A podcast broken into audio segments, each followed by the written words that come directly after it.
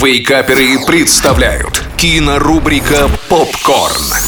Всем привет! Это Николай Янчук, портал Киноафиша Инфо. И сегодня мы вновь поговорим о том, что стоит посмотреть в кино на этой неделе.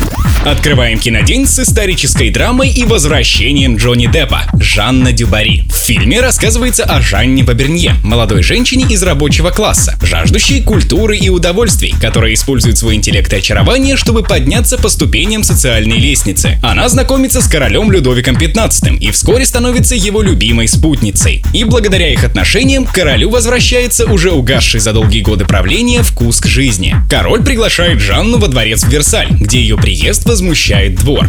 Постепенно Жанна становится одной из самых влиятельных женщин Франции. Но приближенным не нравится влияние этой женщины, и они плетут хитроумные интриги против Дюбари. Джонни Депп получил роль короля Людовика XV, а сам фильм является совместным проектом Франции, Бельгии и Великобритании. После премьеры на Канском фестивале зрители одарили Джонни Деппа 7-минутными овациями. А мы ставим фильму 7 баллов из 10.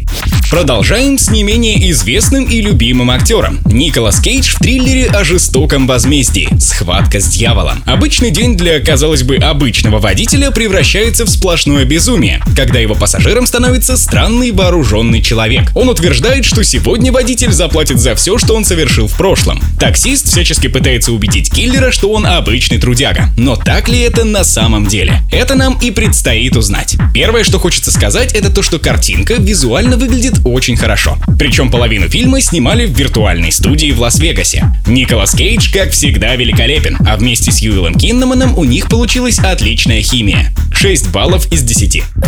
На этом все. Смотрите кино, читайте киноафишу инфо и слушайте Радио Рекорд. Остаемся на связи. Кинорубрика «Попкорн». Каждый четверг в Вейкаперах на рекорде.